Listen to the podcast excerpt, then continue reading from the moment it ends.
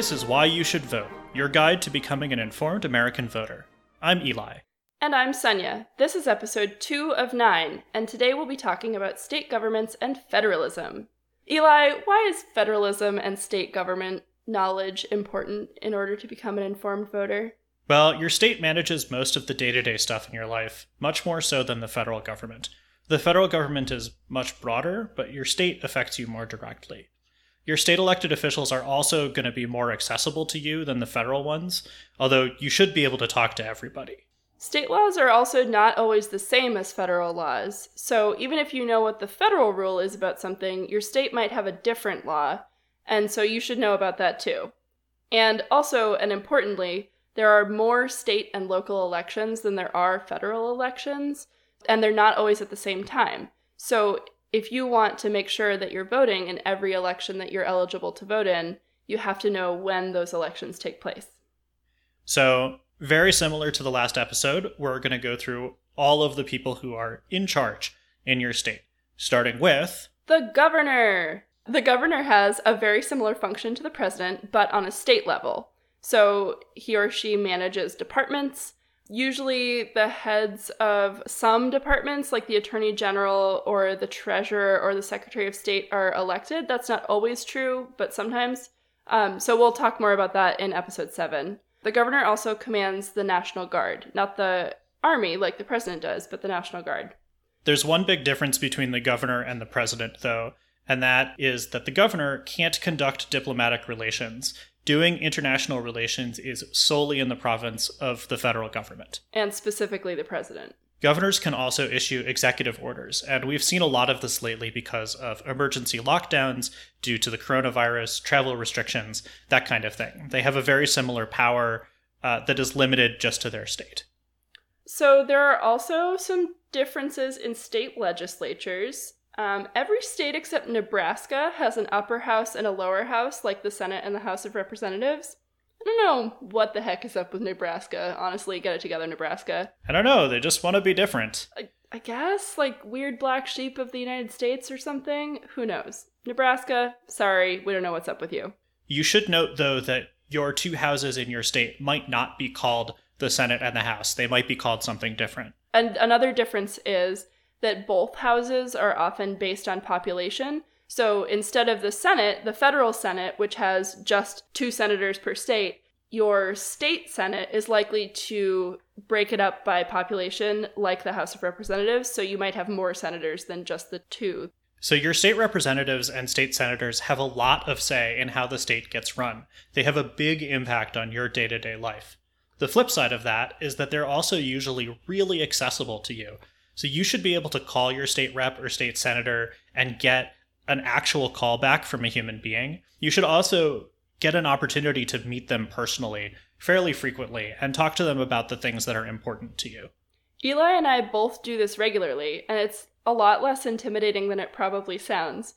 State elected officials are very plugged into their local districts, so they're usually really happy to talk to constituents. As long as you're polite, you're not ambushing them outside their home at 2 in the morning, you're probably good. Look, I only did that once, okay?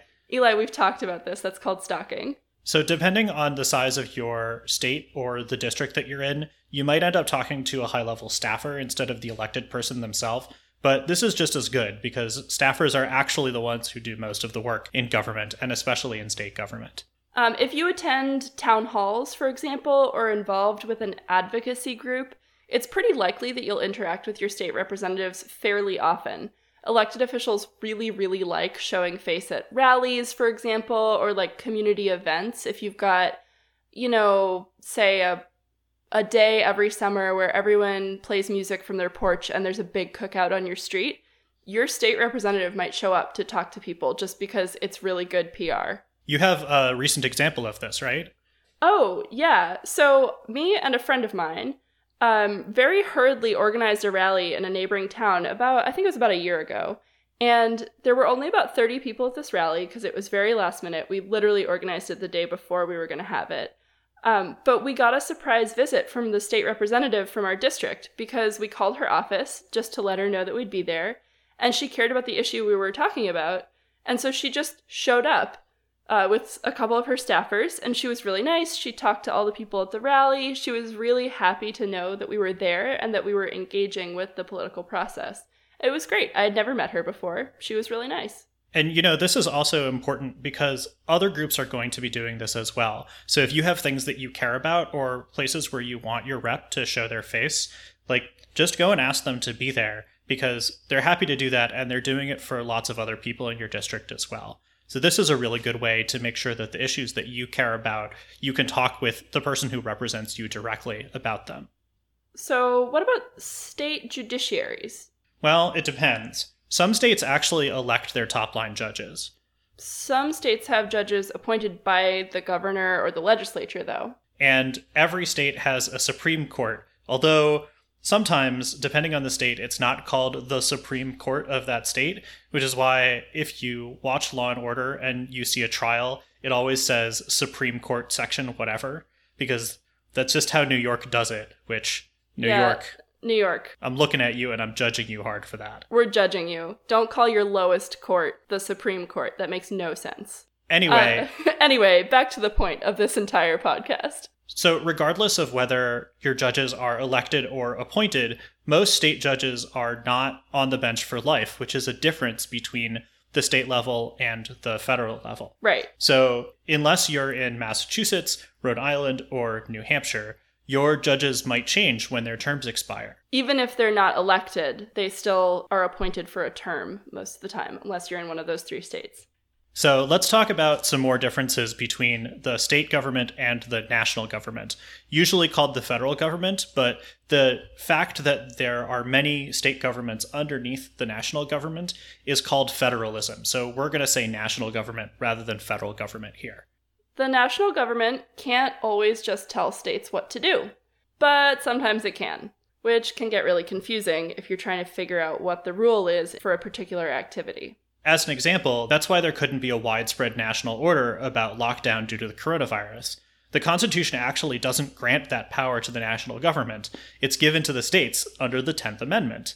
The 10th Amendment says that any power not explicitly granted to the national government by the Constitution is reserved for the states or for the people. And this is really important. It means that the federal government has really specific powers and responsibilities, and it has a very hard time expanding its power beyond what's specifically given to it by the Constitution. However, the feds have found a way around that, and it is called the Interstate Commerce Clause, which is a clause in the Constitution, and it often lets the national government do things on a national scale because of things that happen in multiple states, like, for example, trucking. And so, this sometimes results in a cage match! Commerce Clause versus 10th Amendment!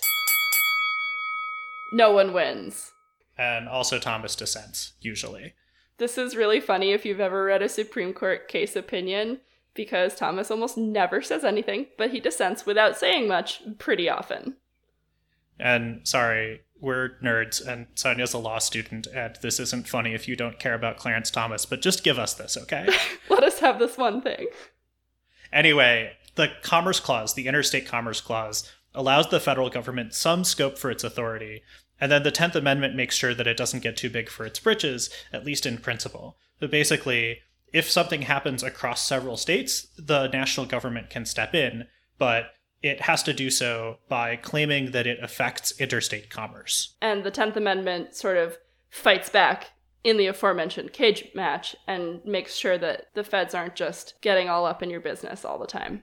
So basically, the upshot of this is that the US is actually more like the European Union than a lot of sort of other countries because the framers were really concerned with making sure that the federal government didn't have too much power or become sort of a de facto monarchy because they had just gotten out of a monarchy. Except we're freaking huge, like way too big. And so the federal government ends up having more power just to try to make things consistent across the country. Yeah, and if you want a mind bending time, and I think we'll probably put this in the show notes, We will. You can look up a map that compares the size of US states to various countries around the world.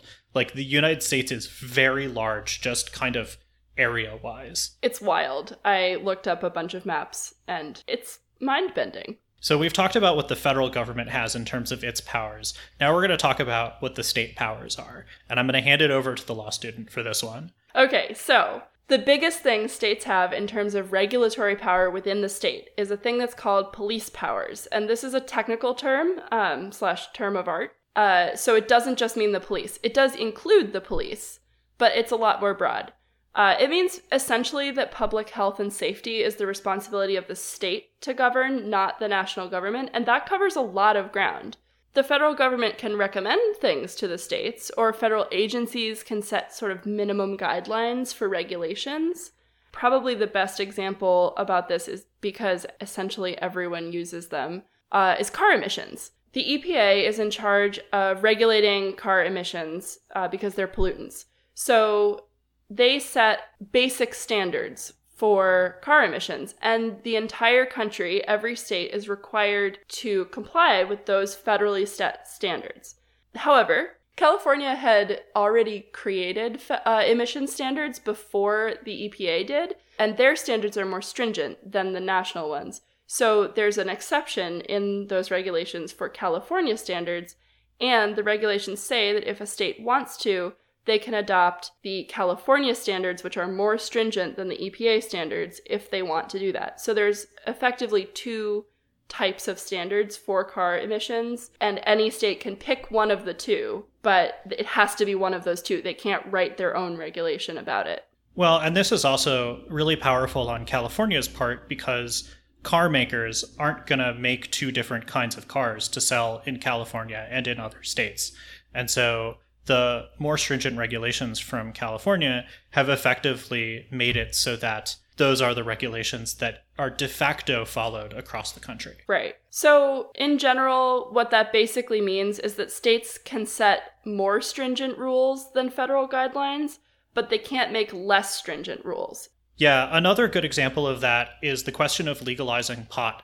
So, a growing number of states are legalizing recreational marijuana, but it's still illegal federally. And that means that, among other things, all recreational pot sales from legal dispensaries have to take place in cash because banks that operate across state lines can't participate in the federal process by allowing you to buy pot with your credit card. And so, even though you're not breaking the law in, say, Oregon by buying legal pot, your bank would be breaking the law by extending you credit to buy that pot.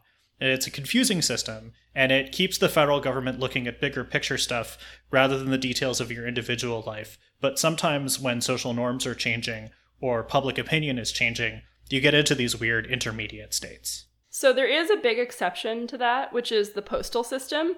It feels like the postal system might be another agency, but it's actually regulated constitutionally. The federal government is constitutionally responsible for the US Postal Service. So it's controlled because that particular power was granted to the federal government, not the states. So you won't see any state postal systems. Now, states also have their own constitutions, and those constitutions are usually pretty similar to federal constitution. They, you know, set up the legislature and give powers to the governor and that kind of thing. But they also have some important additions that vary state by state, and state constitutions are also more easily modified. And kind of the last thing we want to just put in there as a little tail end note is um, talking about the Supremacy Clause, which is a clause in the Constitution, which basically means that anytime a state or federal law directly conflict or contradict each other, the federal law will overrule the state law. Yeah, and if that happens, then usually someone will challenge it and it will end up in court, and then the court will look at the Supremacy Clause and say, the state law is invalid because it contradicts the federal law. And if for some reason you want to know more about this, go to law school. We are not officially advising you to go to law school. No, maybe don't go to law school. It's pretty rough. Okay, so that's it about state governments, and that means that it is time for homework. At the end of every episode, we like to give you a way to keep thinking about what we discussed today, or maybe even put it into action. So, Sonia, what is our homework for this episode? Well, the first one is very similar to the last one. And our first suggestion is that you should look up your state representatives and find out who they are and maybe find out where their office is. Yeah, and you should also check out their voting history on issues that you care about so that you can see if you want to write to them or call them about anything that is still going through your state legislature. And if you want to go a little further, maybe put their office's phone number into your address book. Um, consider going to a town hall if there's one nearby, or a public event where you know one of them will be. And with all that, thanks for listening. Stay tuned for our next episode, which will be about local elections. Why You Should Vote is recorded in Littleton, Massachusetts and Chicago, Illinois. Audio editing is done by Eli, and I write the show notes, which you can find at whyyoushouldvote.com. If you like the show, the best thing you could do is share it with a friend, especially someone who needs to hear it. And of course, Go vote.